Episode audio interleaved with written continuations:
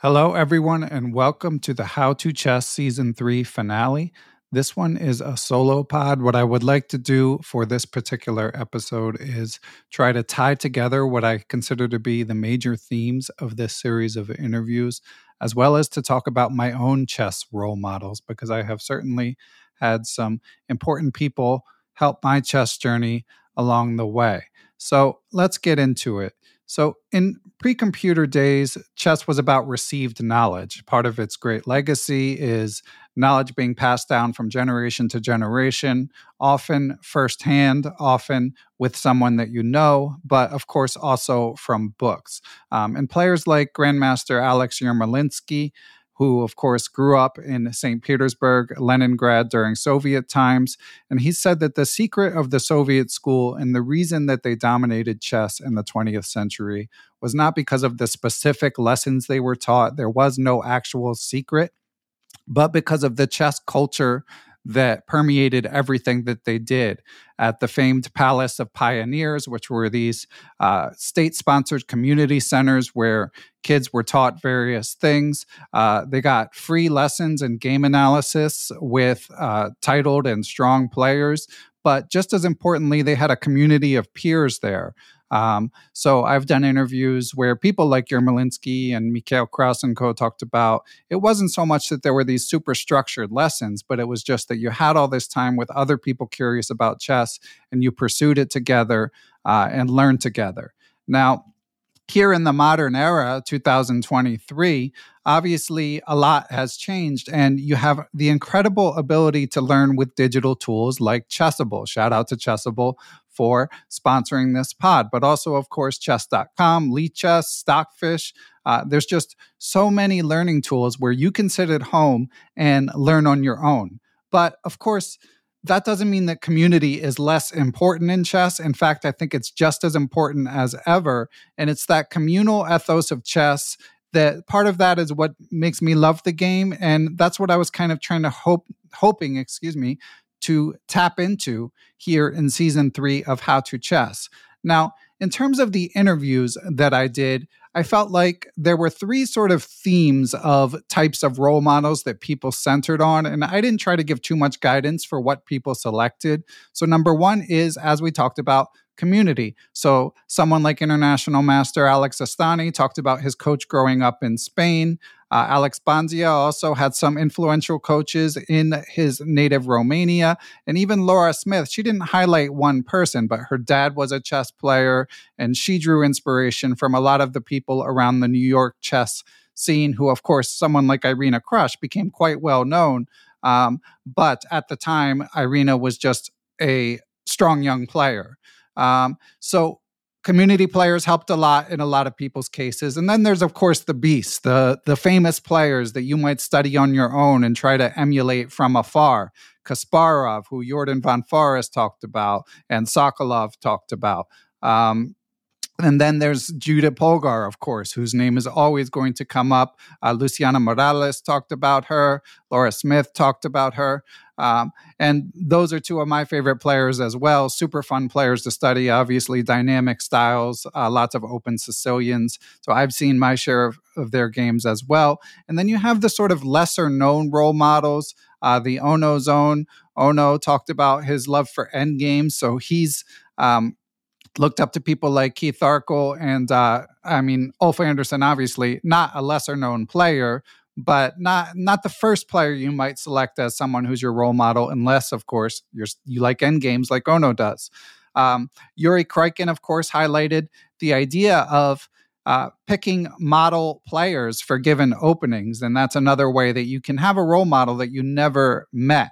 Um, but I think most commonly, it's nice to just have someone from your own community. Um, so, my own chess role models number one, people who've listened to me over the years know that I went to the same schools as, uh, or school as the Shahades, as International Master Greg Shahade and uh, Jen Shahade, um, and learned a lot from them as well as their dad, Mike Shahade, who is a FIDE master. A few things to observe is Greg would study his openings in incredible detail.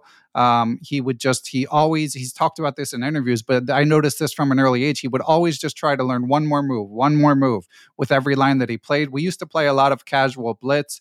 And when we played, we were dashing out like, you know, 17 to 20 moves of theory um, because we played against each other a lot. So we would just keep sort of upping the bar and learning more.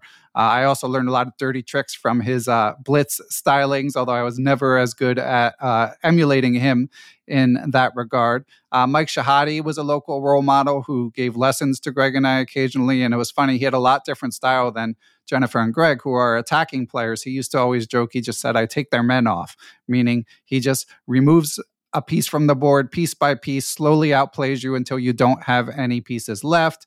Um, shout out to Jen Shahade of course. She actually was not a role model for me because I'm a few years older than her. And as she has talked about, she was a bit of a late developer in chess. She kind of exploded um, when I was already away at college. But obviously, today she is one of the chess world's great uh, advocates and ambassadors. I also wanted to talk about current role models. I'm a 40 something dad. Um, last year, I got to interview international master Dean Ippolito. Um, he's from my generation. And uh, he talked about how he's still pursuing the Grandmaster title. He feels like he should have gotten it earlier, and that motivates him to continue to work. And I was recently at the at least 21 tournament in the Charlotte Chess Center. Uh, great, uh, great tournament to attend for any adult player. A lot of fun, relaxed atmosphere. But Dean was playing in that, so I got to see him up close, and he takes a very professional approach. I mean, he's really he's thinking at the board every minute, um, and he won that tournament. I actually had a, a close game with him but it was fun to see Dean in action, and I definitely draw inspiration from how hard he's working at chess, even with uh, tons of other responsibilities. And there are many other um, I don't know if you'd call them older, but 40 something, 50 something players. Uh, I love to see Ivanchuk still competing, Michael Adams, Viswanathan Anand, of course, famously won at the World Rapid and Blitz in his late 40s. Uh, and then you have, as we talked about with Luciana Morales, someone like Nona Gaprindashvili, the former women's world champion, she's still playing tournaments in her 80s. So to me, someone like that is obviously a role model as well. So those were some of my influences, but I wanted to leave you all with three lessons from this season. I hope that you enjoyed season three of How to Chess. Um, number one, your chess role model doesn't have to be famous. I mean, if you're friends with a famous player, great.